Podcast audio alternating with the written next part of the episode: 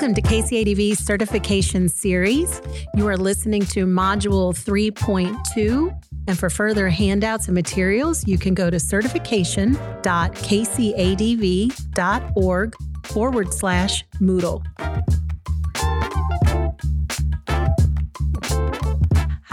Welcome so much for joining in to KCADV, Kentucky Coalition Against Domestic Violence um, podcast. We were talking a little bit earlier about understanding the impact on advocates and advocacy. So we're going to continue on with that conversation with a focus on how we do the work. So, how do we actually show up and do the work? And just as to remind everybody, I am sitting here with Tisha Pletcher, who works at the University of Louisville in their PEACC program. And she also is a life coach. Do you say life coach or just coach? That's either one. Either fine. one? Okay. And then I'm Diane Fleet, and I am the assistant director at Greenhouse 17, which is a KCADV member program that serves the 17 counties in central Kentucky. So, yeah, so we just had a pretty robust conversation a little bit ago. Um, but for those that are just now sort of tuning in, we really kind of want to talk about how we are doing the work. And I know when we were preparing for this, um, there were some major parts that we wanted to talk about um, regarding trauma um, and, and how we sort of evaluate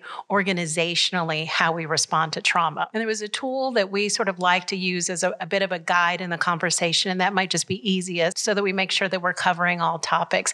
Do you want to talk just a little bit about that organizational tool? Yes, and I think if I understand correctly from KCADV that you'll have this tool available to you to review and or maybe you have it in front of you right now and it might be helpful as you're listening to Diane and I talk. But the document is called an organizational reflection tool and the seven areas that the tool covers are as follows the organizational commitment, staff support, the physical, sensory, and relational environment, the intake process, programs and services, community, partnerships, and feedback and evaluation. And this tool was designed by a number of programs around the country. And like Diane said, it was put together as a tool for your whole program. So, your center, your shelter, your program to use to kind of look at all of these different areas that I just named ask some questions, sort of reflect on sort of where are we with each of these things? Um, are we thinking about uh, all of this from every single angle? Are there ways that we want to improve or change what we're doing um, to be more trauma informed, or kind of sort of where are we with it?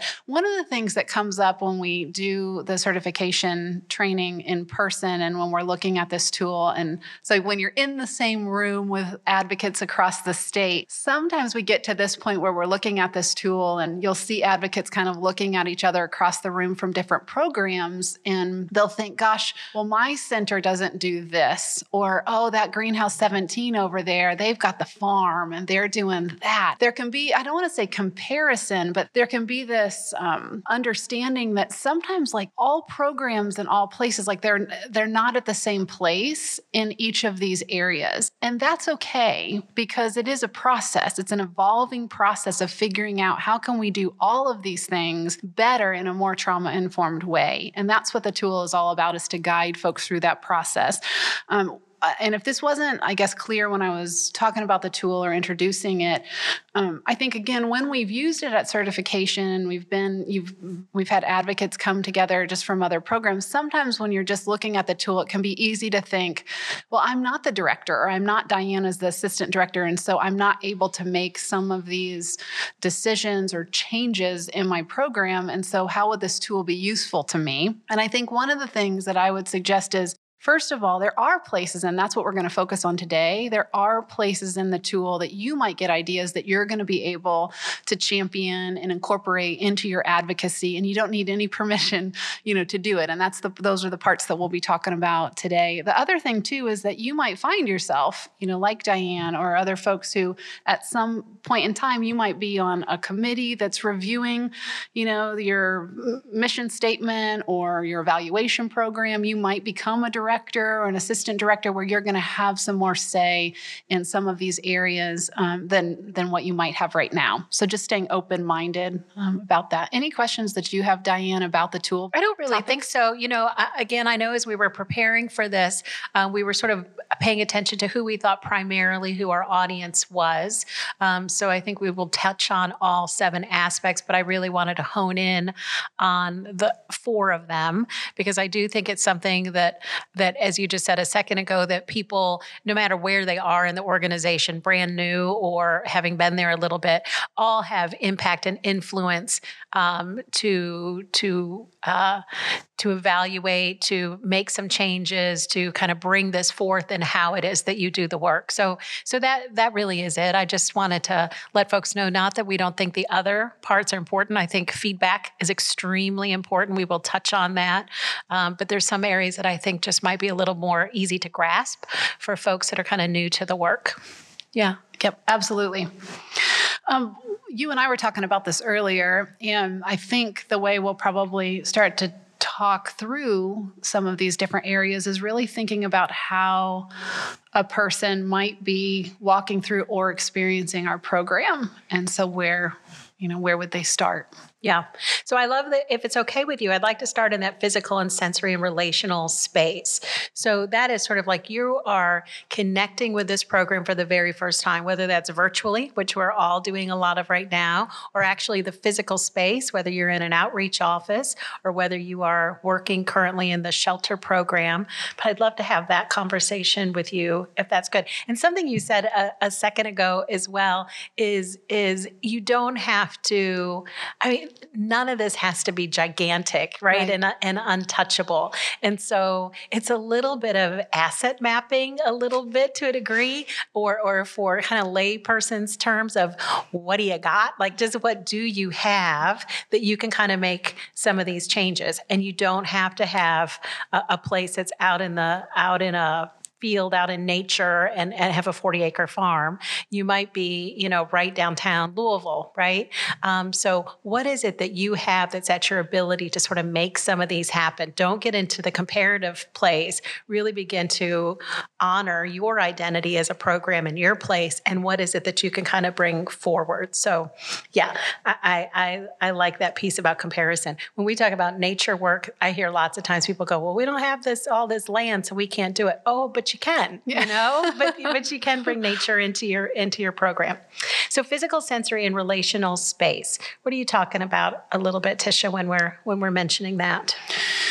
Um, one of the things that, and I'm going to start here with this one, but I'll probably keep coming back to it at all of the topics and the areas that we're looking at today, is I keep asking myself if this were my sister, I've got one sibling, if this were my sister walking through your program or uh, showing up there, you know, Diane, what would I want her to experience? And I and, and a lot of maybe what we'll talk about today, it's going to link to our the conversation we had this morning, you know, too, is about how we're showing up and how the people that she might interact with, if she were showing up at your program, what would be that be like? And it might start on a crisis line. It might start in the hallway of a courthouse. It might start, you know, sometimes we have folks who access us not yet walking through the crisis line door or the shelter, you know, um, not pathway, the, your not road, your, your trail, gate, your gate, okay, our to gate, the, you know, yes. to, to the shelter. But maybe it's as a volunteer because that's an easier way for them to first get to know you all and trust you, or maybe it's donating or something. So, anyways, I think that thinking about how people that we know and love how they what we would want for them if they were interacting um, with your physical relational space, environment, the first thing to think about is is it welcoming?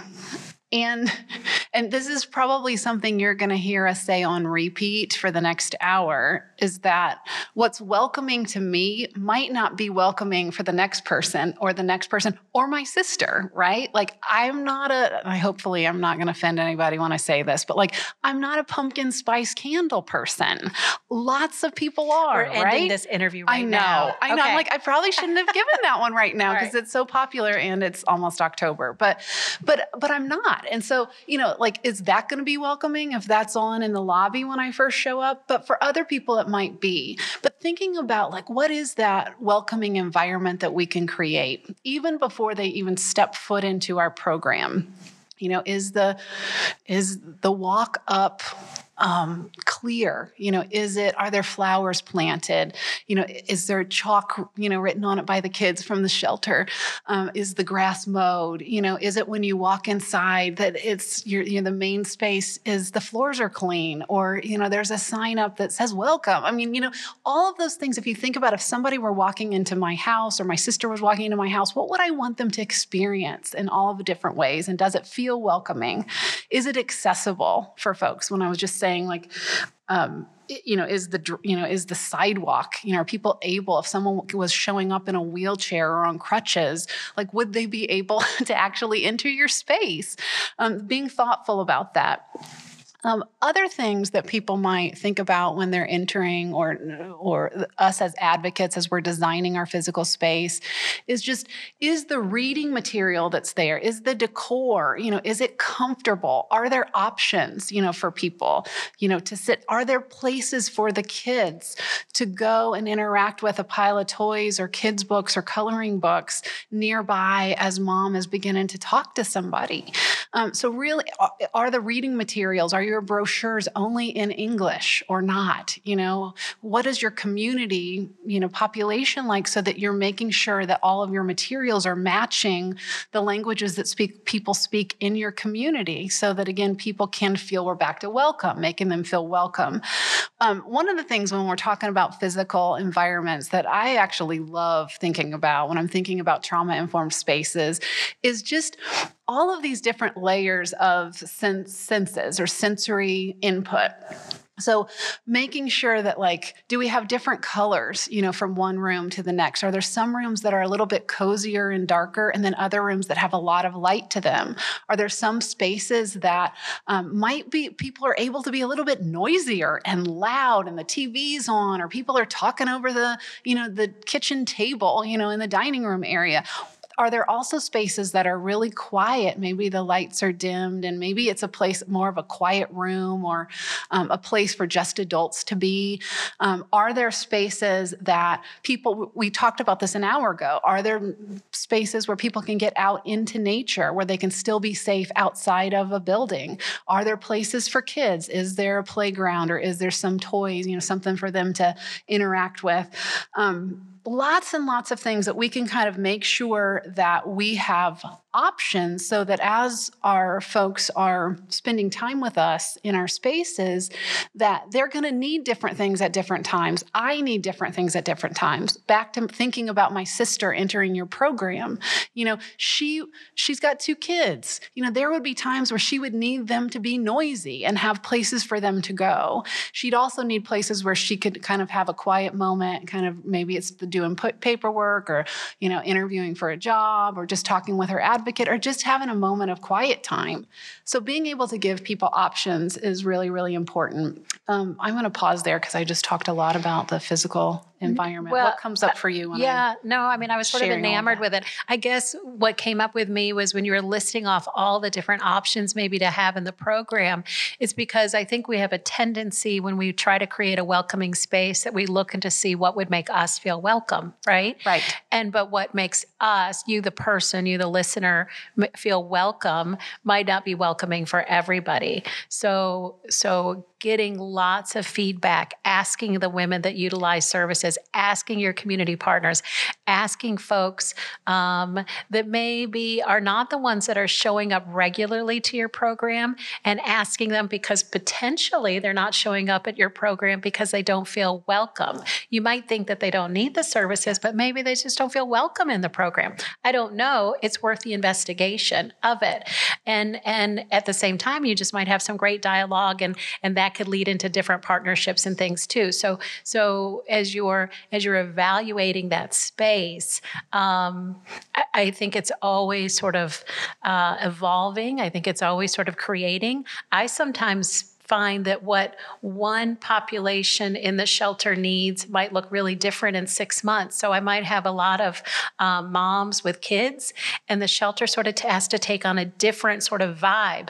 Then all of a sudden, I might have a bunch of 55 year old single women that need some quiet, you know? And so, so not that you can rebuild, right, every time, but you might just sort of change things up. You know, we might need some more quiet nook spaces, or we might need, you know, um, a little more we can add, you know, color or vibrancy differently, or maybe we need to bring in those different sensory things, whether that's music or however, but but always sort of have a pulse on who is currently using your program, as well as have a pulse on lots of different communities, not to make it sound like all communities are homogenous, but lots of different communities. So you begin to um, really build sort of a vibrant program that speaks to, you know, what all the women, men, and children might need in, in your in your area.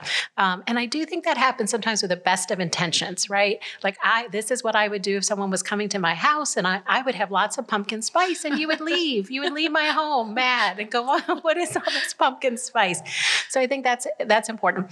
The other thing that I sometimes see different um, uh, programs sort of battle with is the, the visibility of safety um, practices versus welcoming. It seems like sometimes those two things juxtapose. If I like, some people are very um, walled off, gated, right. lots of um, this is what we do when a situation happens. We have protocol when this happens, but that can sometimes be scary. Oh my gosh, I've entered this house and now I'm into this scary space, right? Or some people might feel very comforted to know right. that there's gates and alarms and all these things. So balancing a little bit of that. I, I, heard that a little bit with students when they were going back to schools and they were putting um, like the metal detectors in the door. Some students felt very secure that there was metal detectors, and other kids it was a reminder every day that people were bringing guns and that there's danger looming in what they considered a safe space.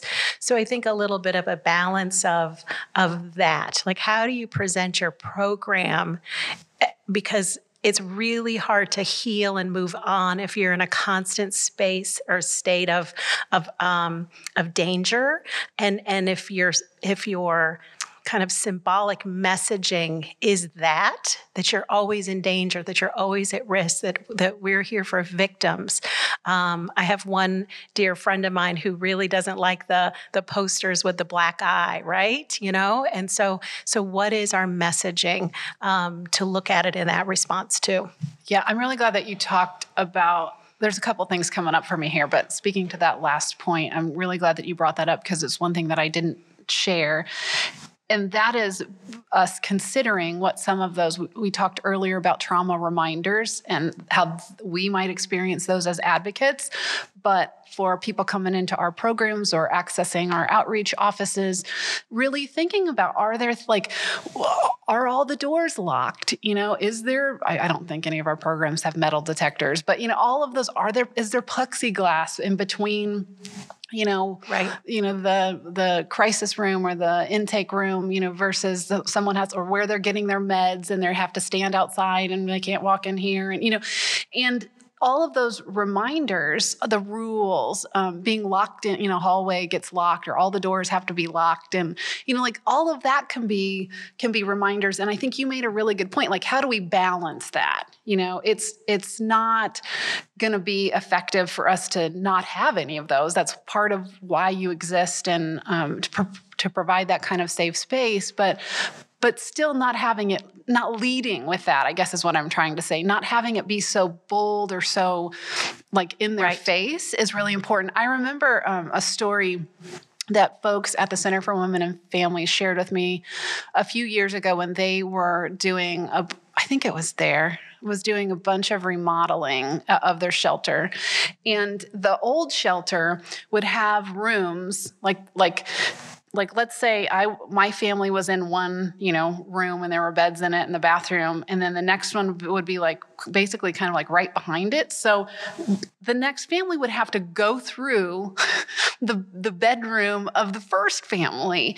Well talk about a trauma reminder just in how that physical space was set up that they didn't have privacy or people were walking through you know through that space until they were able to redesign it. They actually um, you know, had some damage to the building. Hopefully some of you might know this already but and so they had to get a lot of funding to really invest in their physical space and and to redo it but so that was a perk for them that they were able to change that but that was something for them to think about is how were people experiencing that if they were at sleep with their kids and and would have people walking through I, I think it's probably a really smart thing to walk through your building as if you were entering, right? And so, Yes. not again it- to reiterate that not everybody's going to uh, respond the same way that you are. One thing that I noticed about our program, um, I hope Darlene doesn't get too upset with me, but I think she would agree with it, is that we noticed that the building was very attractive as you walked in, but the further you got away from the front door and went into the resident areas, sort of the the homelier it got, you know,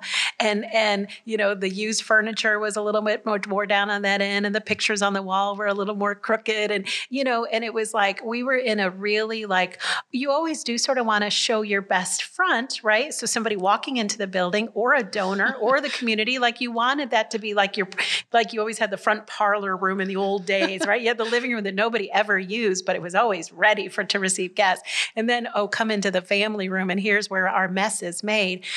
But we also noticed that there was a uh, a little bit lack of dignity and respect for folks who were going into the inner spaces. And so when we remodeled, great deal of emphasis on um, the whole building and the residence rooms and the resident hallways and the residence restrooms because it, it was a glaring.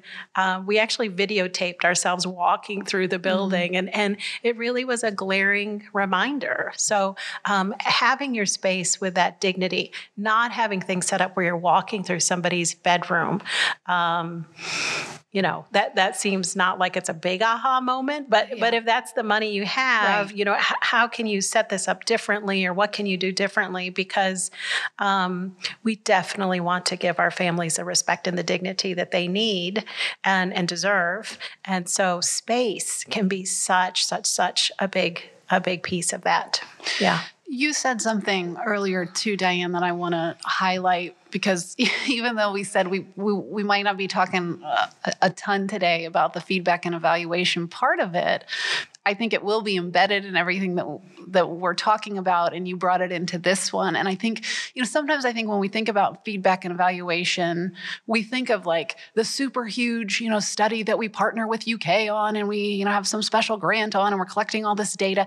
And that's important, and there are places for that.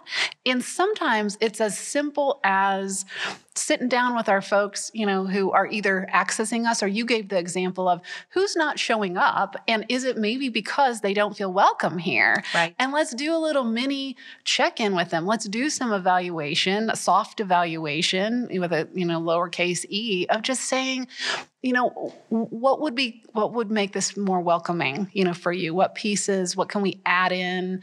Um, what are we what's missing um, that would make you more comfortable here one of the questions when uh, I'm trained in in Green Dot, and and for those of you who also might be prevention educators, this might sound familiar to you. One of the things that we always talk about when we're talking about the curriculum and the adaptations with our curriculum, our prevention education, we always talk about like if I if I were, hopefully this again doesn't sound crude, but like blank, fill in the blank. You know, how would I know I w- I was welcome here? How would I know this curriculum was for me or speaking to me? But I think if we apply it here, it's about how would I know? How would I know if I was a man? How would I know if I was trans? How would I know if, you know, if I was a Republican, if I was Appalachian, how would I know that I'm welcome here? And I think that's just a that's a really easy, simple, basic question to ask all of the folks, you know, from all of our counties or all of our areas just to say, you know, how can we improve our physical space? Absolutely. And it's not enough to say, well, you know, our community is made up of 80% this, or women are 90% of our population, or, you know, again, whatever, you know, gender, faith, whatever that is.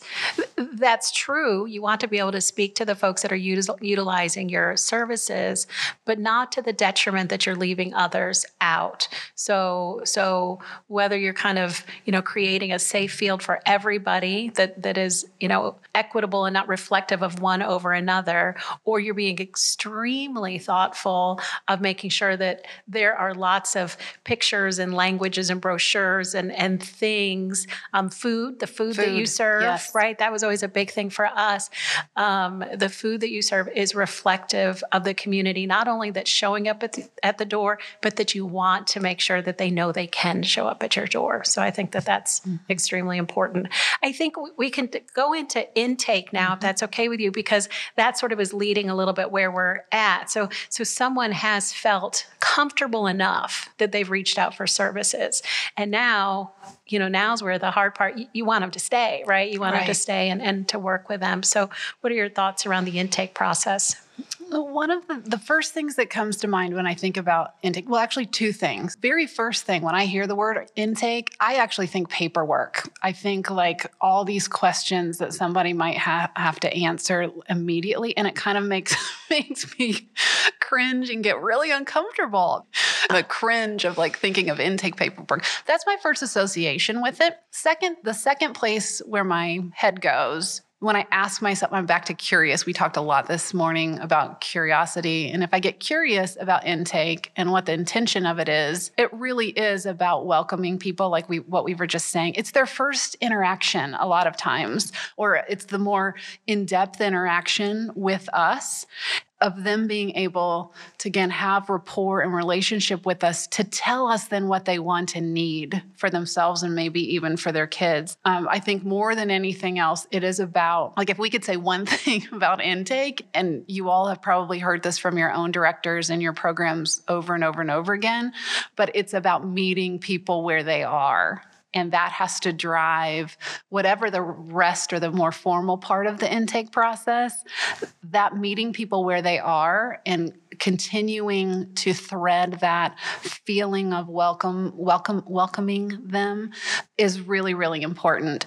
I just i was reading a book um, recently. I was telling you about this earlier. Um, chanel miller has a memoir out that's called know my name and I heard her speak this this summer too. And one of the things that I remember her talking about that really stuck with me for us as advocates is she talked about when she was in the hospital getting her SANE exam after the assault.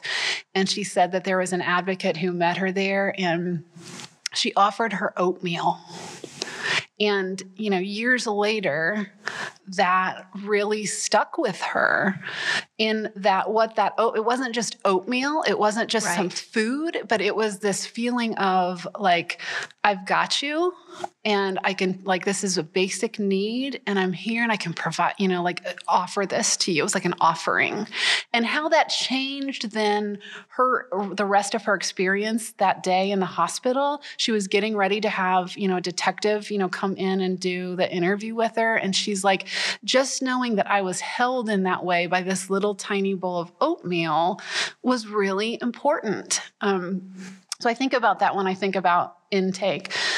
Other kinds of things, to considerations when we're talking about intake.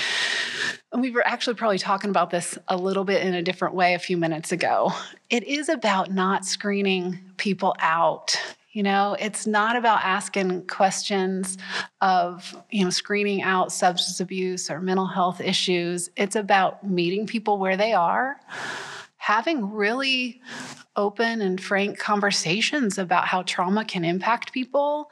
Um, you know, really normalizing that, talking about how people can cope in all different ways. We talked about this morning about how we cope right. with the trauma. And again, our people who are walking through our programs are no different than us. They're no different than us. They're, they're going to have their own set of coping mechanisms. If we can have some of those conversations at the very beginning of intake, of not just checking off again our paperwork of, you know, what's your history on this and history on that, but really being able to start that conversation of how trauma can impact us. And there's not going to be judgment around that. And if it's something you want to work on, then great. Giving people options. We're back to me saying that again. Um, I think that that's that's really really important. I want to double back for a second, too. This is a little bit of the thread of the oatmeal and our physical space. I, I hear a lot of people at all of our programs across um, the state, and there is some truth to there has to be some paperwork done. You know, it's really important that, that, that some of that very basic information is captured when people come in. And, it, and it's going to look different from one program to the next across our KCADV programs. And one of the things as we're conversing about this is it doesn't mean that you have to do the whole flip flipping packet like the first five minutes that they walk in the door. We're back to what we were talking about before. We're back to the oatmeal. It might be about just asking them, what do you need right now? Do you need a glass of water or a cup of tea or a cup of coffee? You know, do you need us to, you know, find some coloring books or, you know, something for your, you know, kiddos to look at while we chat? You know, like, like literally just asking what they need to be comfortable so they can meet you where they are. And sometimes it's about setting that up so that then maybe you do the most basic paperwork that needs to get done. And again, you're languaging it, not, you're always, when we're talking about intake, you're, what we always want to be mindful of is how are we taking away the power differential?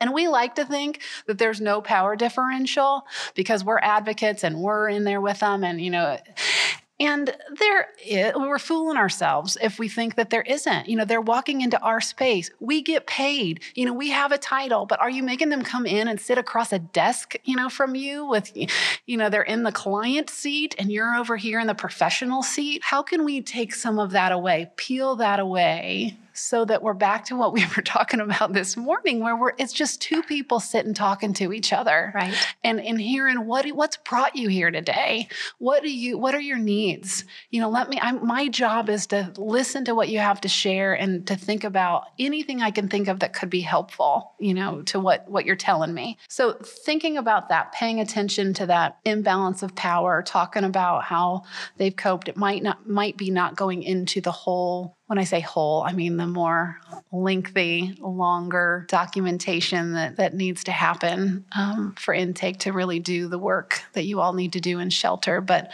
but being mindful that it can be spread out a little bit. What comes up for you when you hear me well, say I, some of I, this? I really wish folks could could be here right now in this room as you were telling the story um, of the oatmeal because it was it just sort of flew off of you the the humanity that, that that we need to meet people with. Mm-hmm. You know, like you could just, I don't know if people can hear it through, you know, airwaves of things, but but just visibly, like your whole body and tone changed when you were talking about that.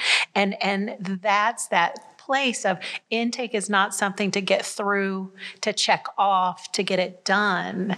It's it's something to begin this process and to walk with a person. And this is where this is where that partnership starts, um, and to really think of it as a partnership and and the um, honor of that somebody trusted you enough to come in and to share this new path that they are terrified of most likely yep. i would think. Um, so beginning that process uh, is something and, and and i'm glad you brought up about we have to always sort of check the power differential. They're sitting there they don't know you. You are whether they're going to stay or not stay. Yes. That's that's the reality. And so we're wanting them to be open and honest and trust, but they're afraid to share potentially or afraid to say things because maybe if they acknowledge that they have a substance use or addiction issue, they're not going to be able to stay. Or maybe they have a past, past criminal history or possibly an outstanding warrant or summons and they're afraid to share that with you.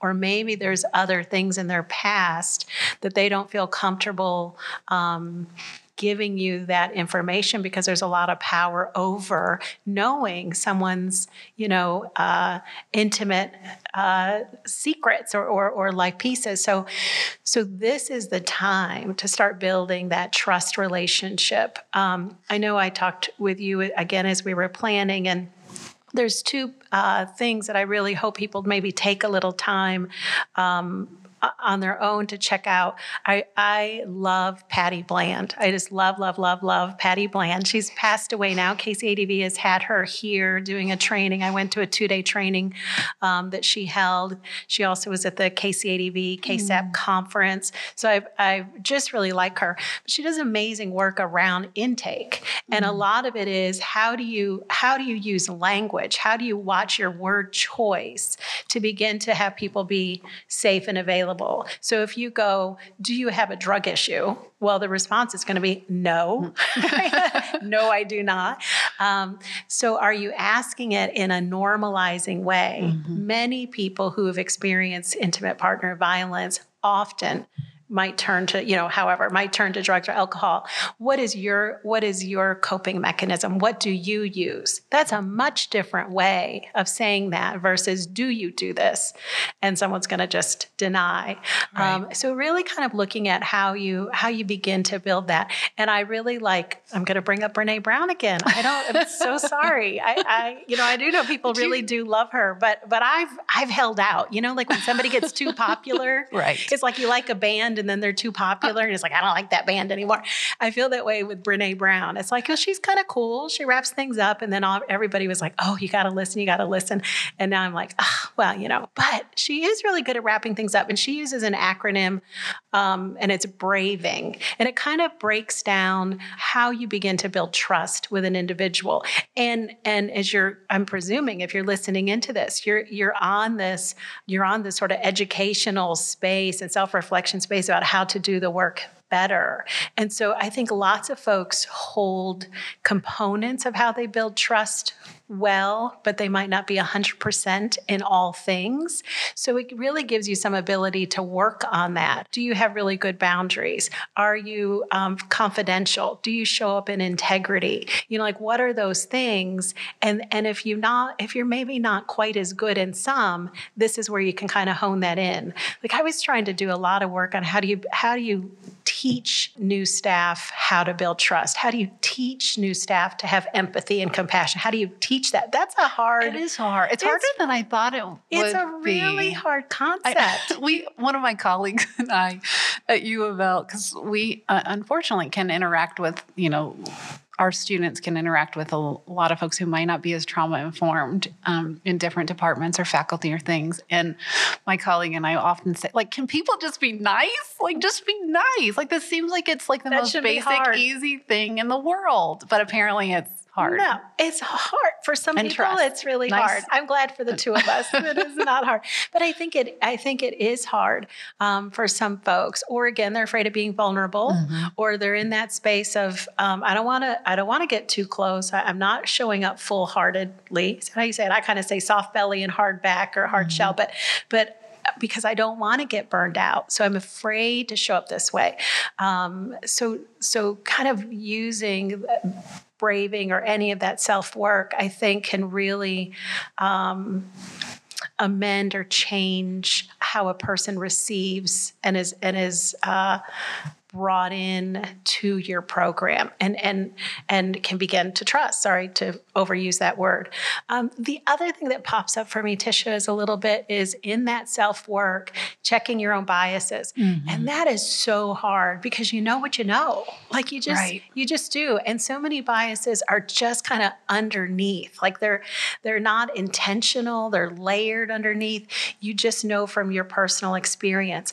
We talked about that in the in the um, discussion earlier of so many people come to do this work, and you know your experience with getting out, perhaps, of an intimate partner um, violent situation because of what you did, but that doesn't work for everybody. So it's it, it can't all be through what you did, and we often sort of see the world through how we've experienced it. Sure. And underneath that can be a lot of bias. So, are you doing the work? Um, Harvard Business School does. Um, they have some like online things where you can just sort of check your bias. I did one the other day just on religion. It was between Muslim and Jewish. Do I have a bias one way or mm. the other? It was really fascinating. You know, it's just sort of this quick thing. But I think, again, just challenge yourself all the time. You've got to be able to be at a place to show up for people and and and receive them wholeheartedly. And that part, Diane, takes me back to our conversation this morning in that we have to trust our team, we have to trust our supervisors, our supervisors have to trust us to do that kind of action on a regular basis and to have those kinds of conversations on a regular basis because it's not always, you know, talking about all of us have have implicit bias, all of us do.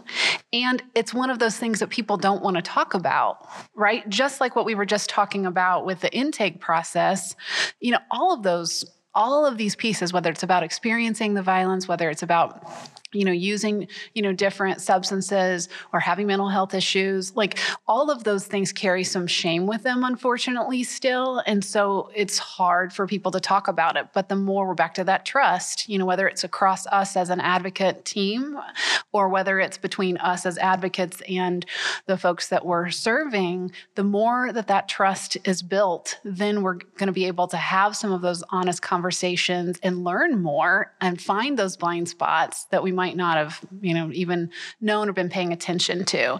The other, the one last thing about the intake, and then we can move on to the next um, area if you want to. But the other thing that I was thinking about is that trauma and the trauma is not linear and it's like the the process after a traumatic event is not the heal, uh, healing you know sort of the the processing of it it's not a linear process it's not a like if you have do step one, step two, step three. It's very circuitous. And again, the neurobiology tells us that even a lot of the information, the memory, those the you know the the data is going to come out in bits and pieces. So it's not fair for us as advocates to expect to get the full, you know, very clean and clear draft of information and have all, you know, everything that they need and everything that they experienced and blah blah blah in one conversation. It's going to come out bit by bit, and the more that they trust us and the more that they have rapport with us, the more they're going to be able to circle back and say, "Oh, I forgot to tell you this part," or "Actually, this is something I am really needing, or my kids, you know, are needing," um, or "This happened to us too. I forgot about that." So I think we just have to remember that of just the nature of trauma. Can I click back to one thing and then we Yes. will move into programs? But when you were talking about nice and we were patting ourselves on the back because we're nice people, which is true, we are we are nice people With biases, with too. biases, with interest, yeah. Um, but nice people can do a lot of damage, though, right? If you're not doing the work. So, with best of intentions, Yes. nice people can do damage. I have done so much work on intentions lately because I would get in that space. My intention was this, my hmm. intention was that. And I finally had someone tell me, go, we really don't give a darn, Diane, about your intentions. this was the result. This is what happened. And I still stuck with it. Like I still was like, you just You don't, you just don't understand, you know? Um, and I've really, really, really been digging at that. And I'm now I'm like queen of intentions stink. No, I'm not really, but but I think it does matter.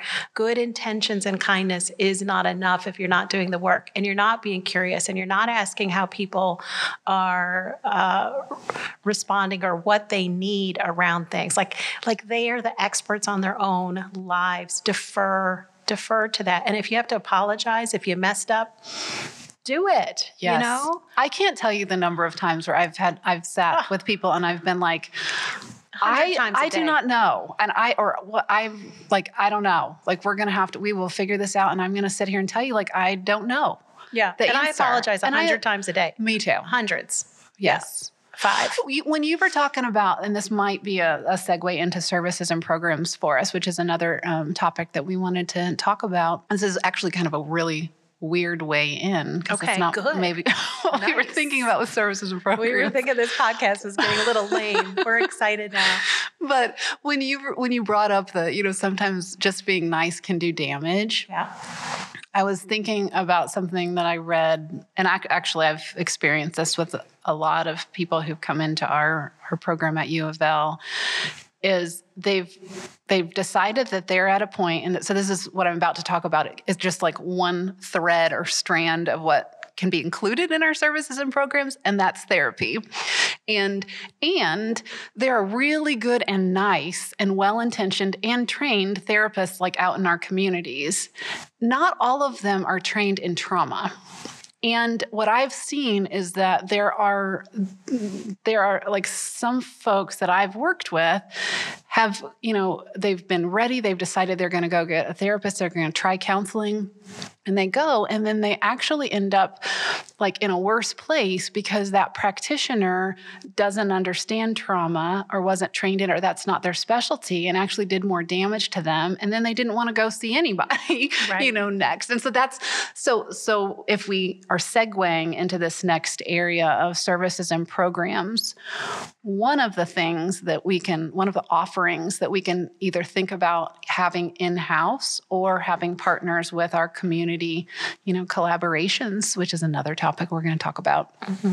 is is do we have practitioners who are trained in trauma and for the folks who might want to talk about the more complexities of trauma? Maybe they don't want to just talk about you know the acute trauma safety planning you know ptsd that they might be experiencing like in the moment but they really want to dig in you've been using that word dig in doing your own you know dig in work. And you know do they really want to look at the complexity of it and their history and kind of work with somebody on a little bit longer you know period of time or more in depth or with different modalities with somebody who's really trained in that um, so i'm going to pause there Yeah, yeah. No, I um um it's something that we always sort of deal with a little bit too of of what is that balance of people when they're ready to maybe um, dig in to do that work and, and you start to refer to therapeutic services. We sometimes operate a little bit that so much of the shelter time is just getting safe, getting grounded, getting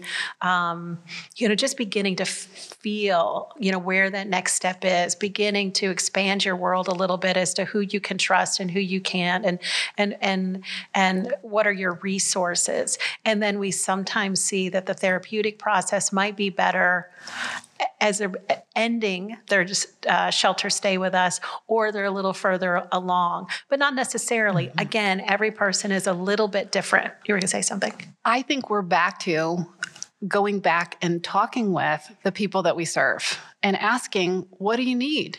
You know, what what what do our pro what's missing from our programs and offerings? I mean, and, and I'm not saying that we don't have knowledge to start really paying attention to those trends like you were just talking about. Like actually this might be a better placement for it if it came after somebody, you know, are out of that acute phase and it's when they're sort of leaving, Yes. you know, shelter. That's that's important knowledge and information to track, you know, that you and your advocates are going to see. And I think this is an opportunity, and this isn't just about the therapy part, but when we're talking about sort of the depth and breadth of, of offerings that we can create, the programming that we can create, the services that we can offer, like we're just back to, gosh, we're we don't know everything you know? Right. like we're not every single person who comes through our buildings or through our doors. Like we need to ask what is it what would be supportive to you? You know what's missing from what we're offering right now? And that might change over time. Right. Right. I th- I think so. This is an area though that I think often can kind of waylay folks in their advocacy journey. I hope I'm not overusing that word, but path and journey. I don't I have five words that I use. Grit, curiosity, path, and journey. That's it. Brene Brown. Bre- and Brene Brown. Yeah, Brene Brown said this, I think. She didn't really. But I often will hear new advocates going, I'm not comfortable going spaces with people. Like, I'm not comfortable because I'm going to ask them a question and they're going to tell me about their sexual assault. And then I don't know what to do with that. So I'm really safe in my food stamp, um, health care, KTAP, housing applications. I'm very safe in this space. It's it's this is what we do. We fill out the paperwork. Oh, the paperwork. Fill out the paperwork, and, and nobody would have Don't a give it house. to Diane, nobody though. would have a house if they were in my program because I couldn't do the paperwork. Um, like stay in that safe space, and I'm just going to defer out to talk about all the grittier. Another word I like, grittier space. And so, Tisha, what's your thought? Like, I'm really curious about this actually, because I don't know what you're going to say. What what is your thought on building the confidence of advocates to go there, and and why is that? I believe it is important. Why is that important for us to hold space for women to tell their stories? I'm not doing it as a therapist. Right, I'm not right. doing it to diagnose. I'm not doing it for that reason. I'm doing it because I'm honoring the story and to do good advocacy. I sort of need to get a handle of that history and putting words to it, I think is powerful for him or her. But, but what are your thoughts on that? I, I think that hangs up, hang, I think that's a hang up for advocates often. I'm afraid to travel down that road. And I think that that is like that's we're getting in our own way and we're making it about us. And that's not what we're in the business of. Right. Um, at the end of the day, what we want is to be able to pro- be of service and to provide good service for the person sitting in front of us. And and this goes back to us talking all day about, you know, the importance of. Um, you know of of people being able to process and being able to co-regulate and being able to share everything wholeheartedly and that it's going to come out in bits and pieces. And if there's something that we're doing that is blocking that or not going there or not asking the question because of our discomfort that's doing a disservice to them being able to process their trauma and get at a place where they are able then to do what you actually are wanting from them, which is that higher brain processing paperwork, planning, case plan stuff. And if you're not in the lower brain, like I'm just in survival mode and I am triggered and I'm like, I'm not supposed to say that word, but trauma reminded in the moment and I'm just like freaking out and it's coming out in that way, I'm not able to do your housing paperwork. So please let me tell my story if I can, but maybe I'm not going to if I don't feel safe enough because you're putting up walls and I can tell you don't really want to hear my story. So to me, that is about when we're noticing that in ourselves or we're noticing that in our peers or as supervisors, we're noticing that. That's where we got to love on each other. Love, that's one of our other words today. Like trusting and loving on each other enough to say, gosh, like what's that discomfort about? Like how can we unpack that? What are you what are you worried about? What what's the worst that could happen if they tell that story?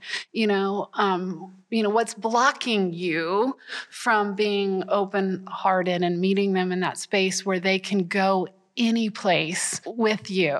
That's interesting. So I, you know, I do think we stop short a lot in our dialogue. And I think what I hear advocates often say, and I'll just speak from my own experience, is I don't want to do any damage. I don't want to do any harm. But honestly, I think it's more what you're saying. I don't want to hurt myself in this. I don't know if I'm ready to hear that story. I don't I don't know that I can handle that, which then goes back to what we were talking about earlier of preparing for that secondary trauma, Right. right? Right. Of you're going to hear these stories and you've got to do the work. I've always bumped into this a little bit in in like self-care work. It's not just saying I need to check out because that was too much, but you're but and sometimes you do. Yeah. That's valid. Sure. Sure. But it's also doing the work so you can hear the story, Right. right? That's where you want to get. You don't Right. want to just always give your permission to check out. I got to take a day off because that was a lot Right. time to time, of course, but really you're getting your place where you, where you're able to kind of be present with a person in full humanity, Full like humanity. your like your oatmeal story, Yes. which was beautiful. You know, getting to that place where you can really be human with an individual, and that's what advocacy, and that's why I like advocacy as opposed to therapeutic places. You can go, you can be more women helping women in an advocacy role. We don't have to have all the answers. That's actually freeing to me, you know. And Yeah. back to what you were saying about the, you know, sometimes you might hear uh, advocates talk about that they were afraid that they do harm if they went a certain place with them. My challenge to that is in those moments that we're deciding not to go there or to shut down that part of the conversation, we're taking the power away from our our folks that we're working with. And that's not what we're in the business of doing.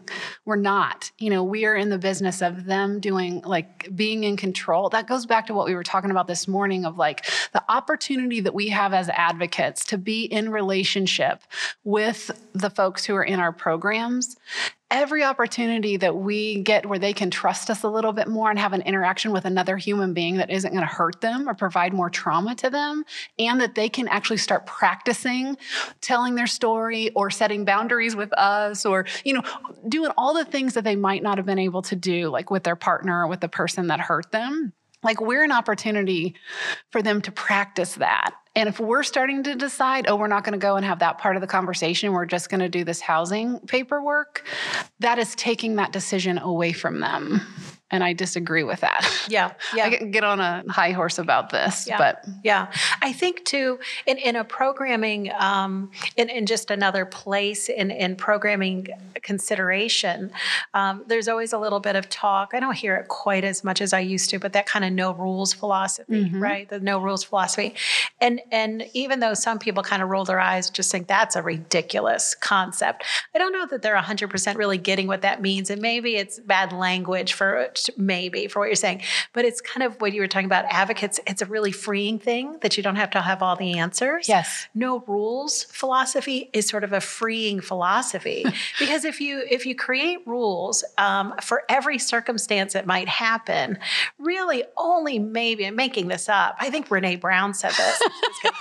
is maybe like 25 or 30% of the of the folks that use your services are actually going to be comfortable in those rules. Right. You know, so you're making all these decisions that 60 to 70% of your people it's not reflective of their needs. So so the no rules is not that you just have chaos all the time, but you're able to adapt and bend to what what the um you know what the folks are are needing whether again you're meeting them in court or support group or yes. shelter wherever you're able to adapt and bend now you do want some structure Absolutely. you want to build community you want to build relationship and there's and there's uh, uh, structure around that or or um, sociological rules around that but it's not overbearing. It's not it's not in the individual it's not in the individual family. You don't want to take that power and control away right? That's what they've they've come for right. to get rid of. Right. Um, so i do think taking a second look for for programs that are kind of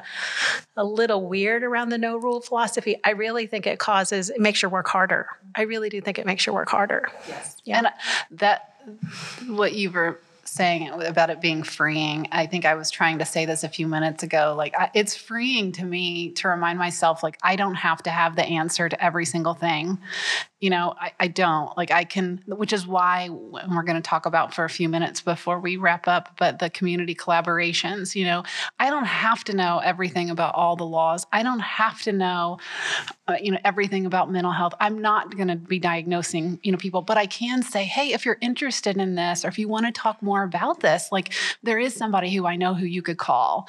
And i i know them and i trust them and i can give you a good referral on them or i can tell you about them or tell you about what they're offering office is like. Um, and and that's freeing to me like to know that i don't I, I, feel like i could sit down and go into any conversation with somebody who walks into my office because i know i don't have to have all the answers right right which, which is really is nice having your team around you right, right. because mm-hmm. i was really impressed i was sitting in case review the other day and again we have a relatively new staff and somebody was asking sort of an immigration kind of question mm-hmm. and one of the fairly newer people just started popping off all these resources and information it was phenomenal like i had my pen and paper I was like, Where, where'd you hear that? You know, but I didn't need to know that. I knew where to go to get it. Mm-hmm. And I was really pleased that, you know, within, uh, we talked about this earlier too, is you're beginning to find out where you fit in this work. I find that people start gravitating to certain areas of expertise, you know, so some people might be really connected to GLBTQ plus community. Some people really might be connected to, you know, immigrant and refugee community. Some people really might like working with kids.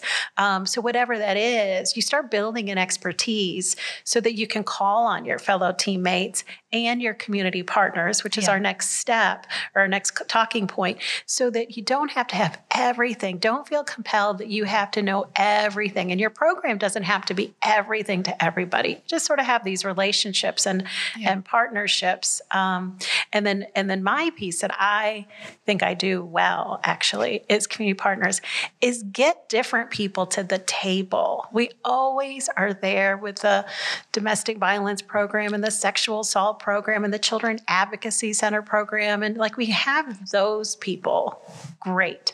But get people that you normally don't have to come to the table um, so you can expand your resources and your knowledge and your partnerships and your you know um, you're doing a walkthrough of your building to see if it's reflective well if you don't have anybody from kentucky you know migrant coalition you might be missing Right. that you know Right. um, so I'll turn it over to you. Really, it was sort of your piece, but I that to me is a really important part is is expanding your vision a bit with community partners. Mm-hmm. Yes, yes. I- You, we can't do this alone, and we and it's freeing to not have to be experts on absolutely everything.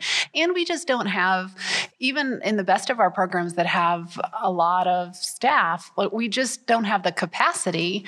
And this work changes. I mean, I think about when I started this work in '98 and how it looks so different between then and now. You know, like I, I- can't be an expert on all things and be knowledgeable about all things. So we have to we have to have partners in all kinds of different places. Um, I think community collaboration, uh, just like everything we've talked about, can look so many different ways. You know, everything from like you you gave the example of you know having folks from different coalitions like walk through your building and give input. It can be writing you know grant doing a joint grant proposal with partners. It can be you also mentioned earlier um, the prevention committee or coalition that you had you know, had a meeting you know with that group. And so there are people from different offices and agencies doing that prevention work with you. Could be doing cross training with folks. Um, we don't have therapy in my office at u of l. There's we have a staff of two full-time and one part-time person and we are we are on the ground doing advocacy there but we had a need and people couldn't our students couldn't get into the counseling center because they were overbooked. That became an issue so we were able to write an mou with the center for women and families and um, a couple of their therapists come in once a week and see some of our our students. So it can look that way. It can look like um, you know working with your law enforcement to have a lethality assessment program although i know lots of places are rethinking their their partnerships with law enforcement right now rightfully so. Um, it could be having same day referrals to different service providers like maybe the psychiatric nurse in your area or you know i have a partnership with our legal aid where i'm able to send students um, to her and she'll do an intake with them usually within 24 hours if they need you know representation um, for ipo court or dvo court having bus tokens and hotel vouchers and you know interns from different departments that can help you out. Um, maybe it's a communications major at uk you know for you that you wouldn't have thought that you needed you know you're used to maybe working with the social work department or the counseling department and but maybe they can help you with your social media. So it's kind of what you were saying like just not thinking of just always the usual partners that we have and going back to our folks that we're serving and are coming into our programs and seeing what they need and then going out and finding those people Right. again broken record with that message but Right, right. No, I- asking for their input Yeah, I think so. And you know, you really can um, become a little, I don't know if collusional is the word or guilty, because also I think if you're talking to the same people all the time, you're just not expanding. You know, you're just not expanding your your your concept, your your view of the world, your view of the work. You're limiting your options and your choices and where you can go. Your creativity starts to wane. Mhm. Um, that I think can kind of go back also to the um, the burnout of Sure. if you're doing this work day in and day out, and you're only hanging out with people that are doing this work day in and day out. Well, you know that's you're done. Right, you, know, you really have to find folks that can really sort of spark a different view, a different. I always kind of like hanging out with the theater artsy people.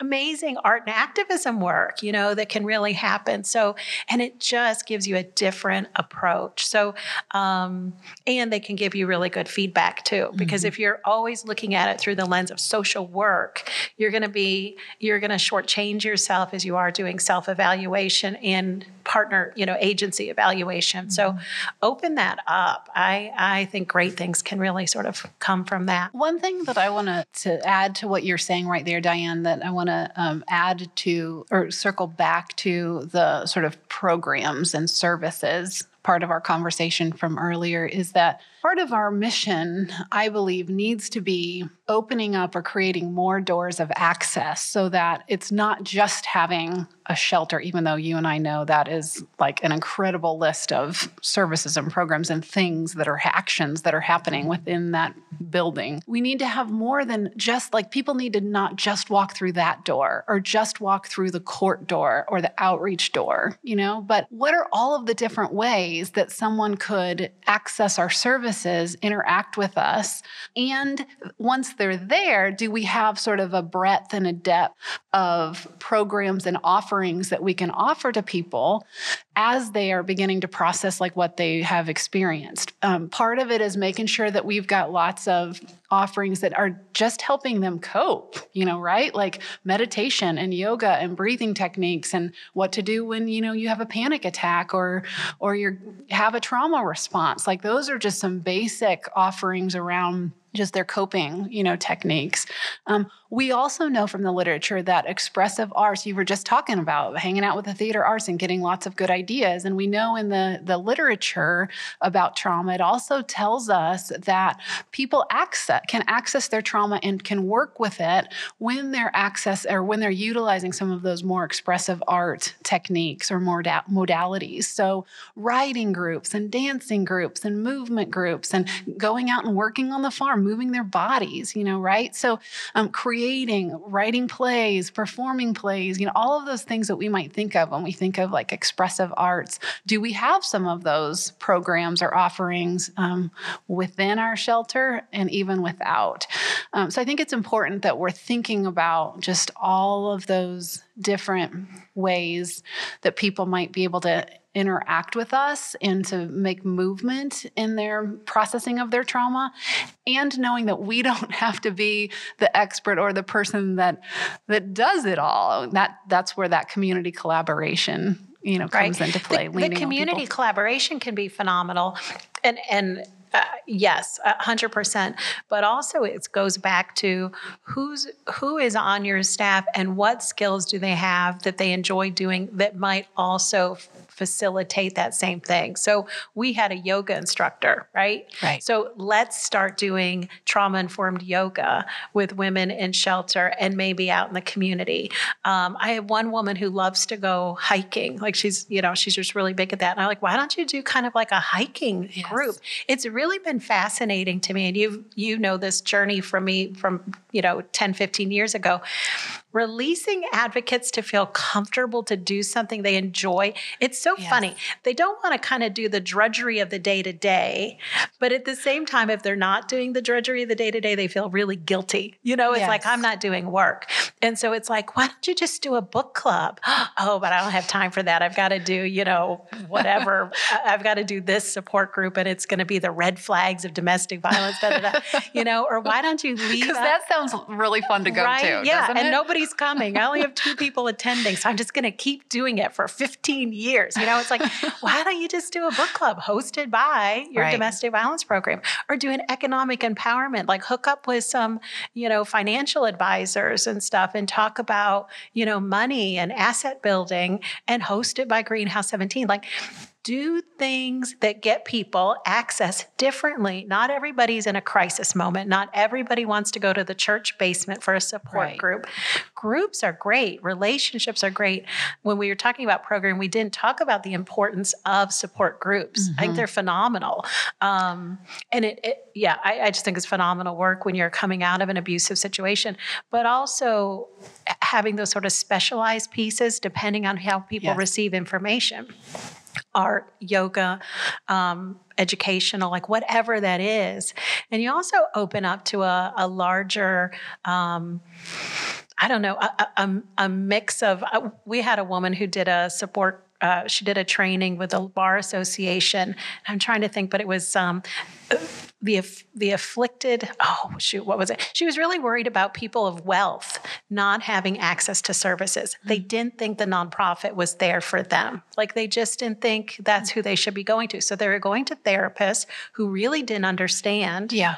um, or didn't know how to work. do the advocacy part of it right? Exactly yeah, what was the name? It was affluent affliction. That's what it oh. was. She felt she felt that she was not getting services because she was a woman of affluence, and most of our programming is not honestly right, right. marketed and geared towards. Right. But she would have gone to an economic empowerment group hosted by Greenhouse sure. 17 or something. So, anyways, you know, think a little outside of your your your box of whether it's your partnerships or the skills of folks that you know people have that work for you and just think about how that could be utilized to do that outreach. Um, I, I think that ties that idea ties us back to our conversation earlier in part one, in that when people are able to tap into what lights, when I say people, I mean us as advocates, to tap into what lights us up, that's also going to sustain us longer in the work. So if we're able to bring some of that and weave that into the more drudgery, gritty dailiness of our work, but still have something that really lights us up, then we're going to stay, we're going to stay longer. Right. You know? So I think that's a really, yeah. one of your people that I coached years ago, she, she wanted to have, she called it her passion project. And she wanted to find something she was passionate about that she could bring into her work and develop it, but something that would light her up as well. Nice. Is she still with us? She is. Yay. Yay. Okay, good. Yay. Good. So, success. Um, oh. So we've sort of talked through this tool. The, the last little thing I, I had just to sort of end on is, you know, uh, my prompt was, you know, can we do this work perfectly? And, and I said that with a little uh, silliness because it's not perfect, right? Like if we're holding it up to be perfect, we're always going to disappoint selves. And so, um, you know, I just I don't know any kind of last words, last moments of of kind of wrapping up all this conversation. That's a big challenge for mm. you, Tisha. So sorry. Last little things that that you kind of want to leave people with as they're kind of navigating. I think that the I think that the perfect way to do this work is everything that we have talked about and shared and it's about it's about letting yourself be messy. It's about being asking yourself questions. It's about being curious. It's about doing your own work. It's about not having to have all the answers. It's about showing up wholeheartedly. Um, that's that that's perfect. The imperfection of it is what makes it perfect. And and what we talked about earlier of like taking care of yourself and just assessing sort of where you're at in your own response to everything and listening to brene brown podcast. Have you heard of her did I mention her? you might need to listen to her. And I'll throw in Patty Blaine because I really do love right. her. I do love her. Thank you so much for this conversation today. It was really lovely. And um, thanks for everybody who is listening in. We're so glad you are part of our club. Excited to see where this work might take each and every one of you. And so that is it for Module 3, KCADV certification. Have a great day.